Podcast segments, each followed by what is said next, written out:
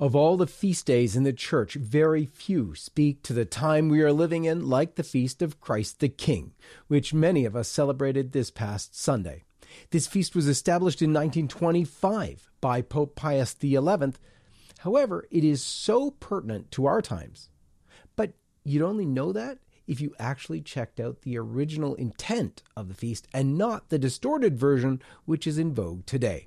This is the John Henry Weston Show. Stay tuned.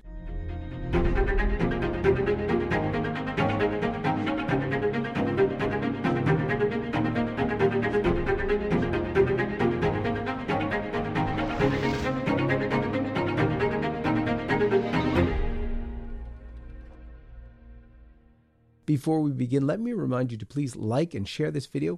Make sure also to subscribe to our channel. The best way to do that is to go to lifesitenews.com, top right hand side of the page, click on watch. And uh, from there, you'll be able to see all of our video offerings at LifeSite News. Let's begin as we always do with the sign of the cross. In the name of the Father, and of the Son, and of the Holy Ghost. Amen. So, Pius XI established this feast with his encyclical Quas Primas to commemorate Christ's kingship over the hearts of all Christians and indeed over all men. But here's the key it was also over every state, nation, and society, or every organization of people.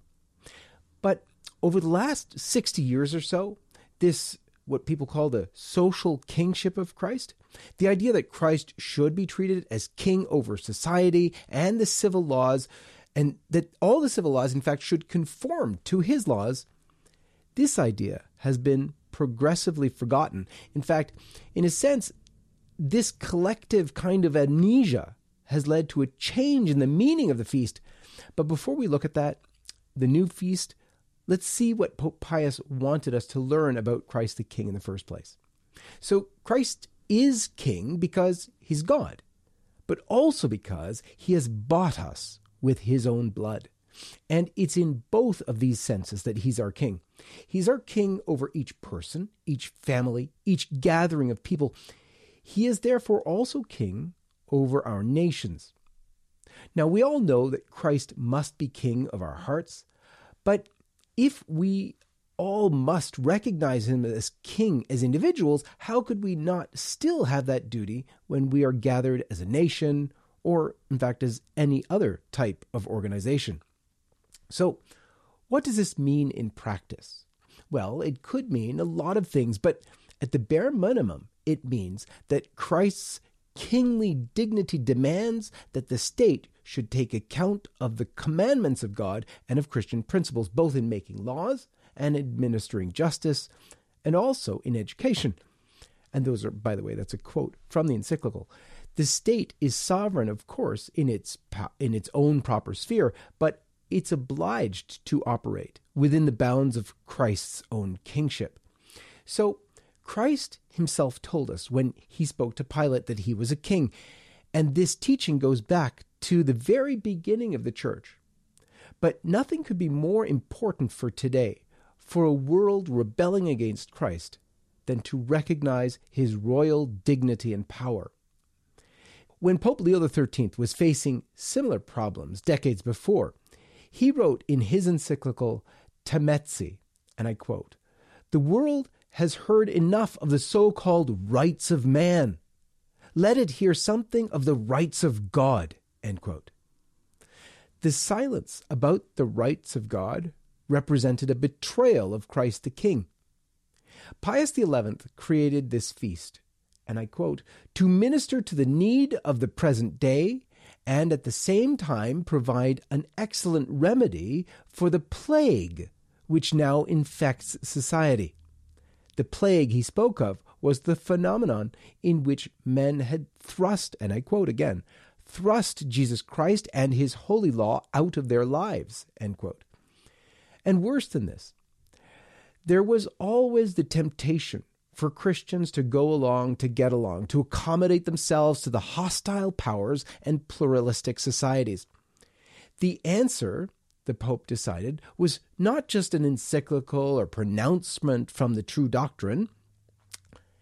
He said, in fact, such pronouncements usually reach only a few and the more learned among the faithful.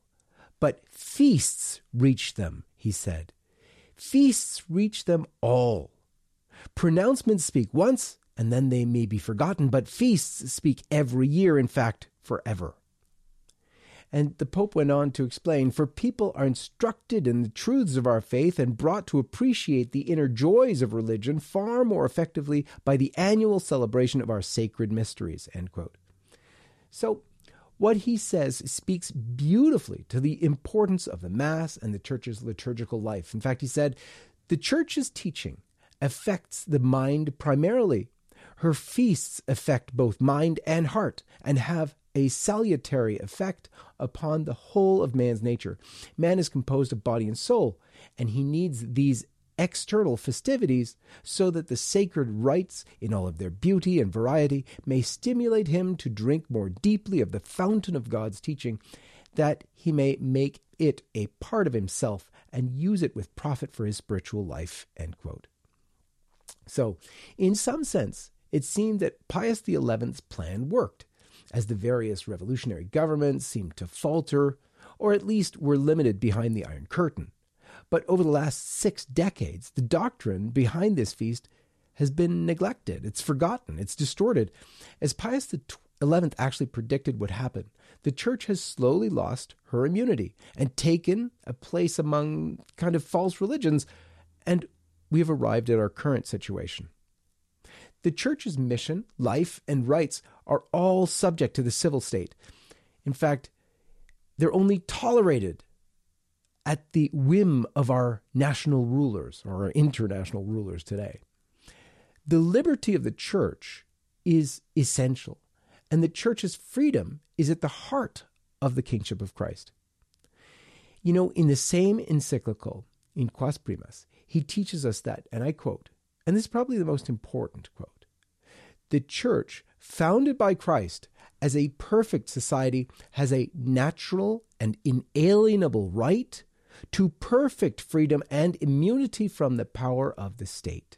The church cannot be subject to any external power in the exercise of her mission. But as these ideas have been neglected and hushed up, the state has been more and more able to subject the church to the state.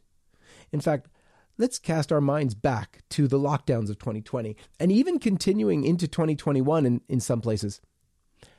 How many men purporting to be our shepherds in the faith, spoke against the enormous state overreach in shutting our churches and forbidding the sacraments. You know, it might be legitimate for the church to do these things to herself, but it is contrary to Catholic teaching to think that the state can do this, or even to stay silent in the face of the state doing such things. The state now thinks that it can shut down the Mass, inject us with goodness knows what, and have us beg the officials of the state for religious exemptions. This is absurd. This is craziness. Each compromise leads to the next. And would our backs be so against the wall with the vaccine mandates if our shepherds had stood firm against the lockdowns? I think the answer is obvious. It's all the more shameful when we look at the heroic examples of history there have been many brave men who have stood and bled for the rights of Christ their King and his holy church. St. Thomas Becket, for instance, was martyred for maintaining the liberty of the church against the king. St. Thomas More and St. John Fisher were martyred for refusing to acknowledge Henry VIII as the head of the church. In fact, we have even seen children give us this example. When Pius XI released his encyclical, the world had just emerged from a terrible, terrible war, and various revolutionary governments were rising up and persecuting the church. Consider, for example, the famous little Joselito, the 14 year old Mexican Jose Sanchez del Rio. The communist Masonic Mexican government led to the persecution of the church and the Cristero War and Joselito's brothers joined up to fight for the church and their nation, but Jose was not allowed to, neither by his mother nor by the Cristeros. But in spite of all this, he eventually found his way in, and after many brave deeds, he was captured by the communist forces. These wicked men, already responsible for so many murders and crimes, ordered him to renounce Christ the King or die. They tried many means to break his resolve, but he knew that Christ was King of Mexico and he would not betray him. In the end, the communists cut the soles of his feet off and made him walk through the town to his grave. And all along the way, they offered him the chance to save himself by renouncing Christ. But in response, this brave little boy would only shout, I will never give in. Long live Christ the King. Or in his own native tongue, Viva Cristo Rey. And that same cry, Viva Cristo Rey, was his final cry when they shot him, and many other Mexican martyrs as well, just like Father Miguel Pro, who, actually, whose feast we celebrate uh, today, um, died with the profession of Christ the King and Christ's kingship on their lips. You know, this is all recent history, and these heroic deeds are the deeds of men, women, and children, flesh and blood, just like us. God gave them grace, and He's giving us that grace too. It is the duty of bishops, especially to defend the immunity and liberty of the church, and if they desert their posts, the state will pick up the reins. If we do not also profess Christ as King over our society, we should not be shocked when the state oversteps the mark. But as we said, the doctrine and the feast have been sort of neglected over the years, and their meanings seem to have changed for many people. The original readings and prayers of the Mass of Christ the King all speak about the present and absolute sovereignty of Christ. But the new ones, well, they speak about the end of time. The new readings place the importance on Christ's reign over our hearts, while the old ones teach us that his rule extends over civil society as well. And what's more, the feast itself was moved from the last Sunday of October to the last Sunday of the liturgical year, a Sunday traditionally associated with the end of the world we are clearly supposed to see his kingship in an eschatological kind of a sense as coming at the end of time, but we can actually see the full uncensored meaning of the feast in the old hymn of the divine office for the feast. Listen to these two verses from that hymn. May the rulers of the world publicly honor and extol thee. May teachers and judges reverence thee. May the laws express thine order and the arts reflect thy beauty. May kings find renown in their submission and dedication to thee. Bring under thy gentle rule our country and our homes. These two verses have been removed from the hymn, and they haven't been replaced with something similar either. The implication is clear. We're abandoning Christ's rights over civil society. Christ is made into a kind of figurehead king, and the state is allowed to take his place as the true sovereign power. We know that Christ will return and put all his enemies under his feet and make all things new. Indeed, then, his rule will be consummated, and every knee shall bend to him, our glorious King. This is not when he will become king. He is king already, now. Christ does not want to dethrone the kings and rulers of the world, but rather for them to recognize his authority and rule in accordance with his holy law. But the betrayal and consistent failure to profess Christ's kingship over our society has led us to a place where the state can do whatever it wants to us, and with all the cooperation of our supposed shepherds. Some of us will have marked this feast this weekend and others last the last Sunday of October. But whenever we did so, we cannot accept an uncrowning of our king. And what's more, Christ will not accept it either. From the encyclical of Pius XII, we read Not only private individuals are bound to give public honor and obedience to Christ, but also rulers and princes. And this Pope had hard words for those who seek to remove Christ from the life of a nation. He said, and I quote, Christ, who has been cast out of public life, despised, neglected, and ignored, will most severely avenge these insults. End quote.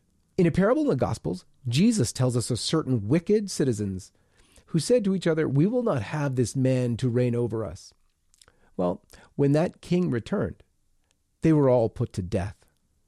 God is certainly far above us.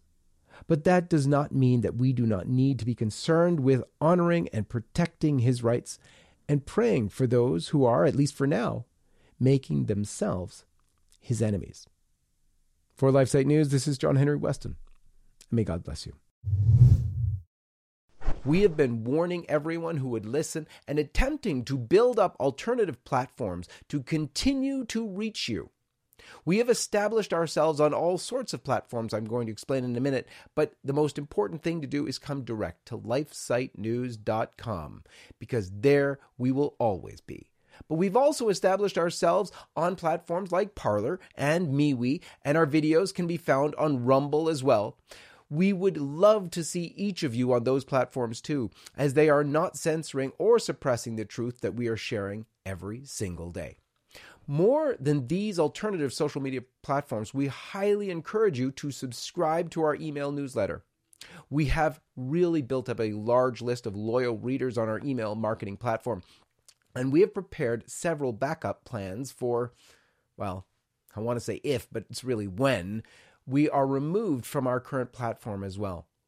Additionally, I really encourage you, as I said before, to make it a regular habit to go directly to lifesitenews.com. Make it your homepage. While all of these different platforms are an excellent way to curate your news, going directly to our website means that you will never encounter any censorship or sudden loss of LifeSite News reporting. Here's the thing we will never stop sharing the truth. We founded this organization with the mission to be the life, family, and culture source for men and women who seek to know the truth. We have established a track record of honest reports, and this will never stop, even with censorship happening around the globe. Again, I'm encouraging you to join us on Parler, MeWe, Rumble, and on our email list. You can find all the direct links in the description of this video. May God bless you and keep you, and we are so thankful that you've chosen to follow and support LifeSite News. I'm John Henry Weston, co founder and editor in chief of LifeSite News.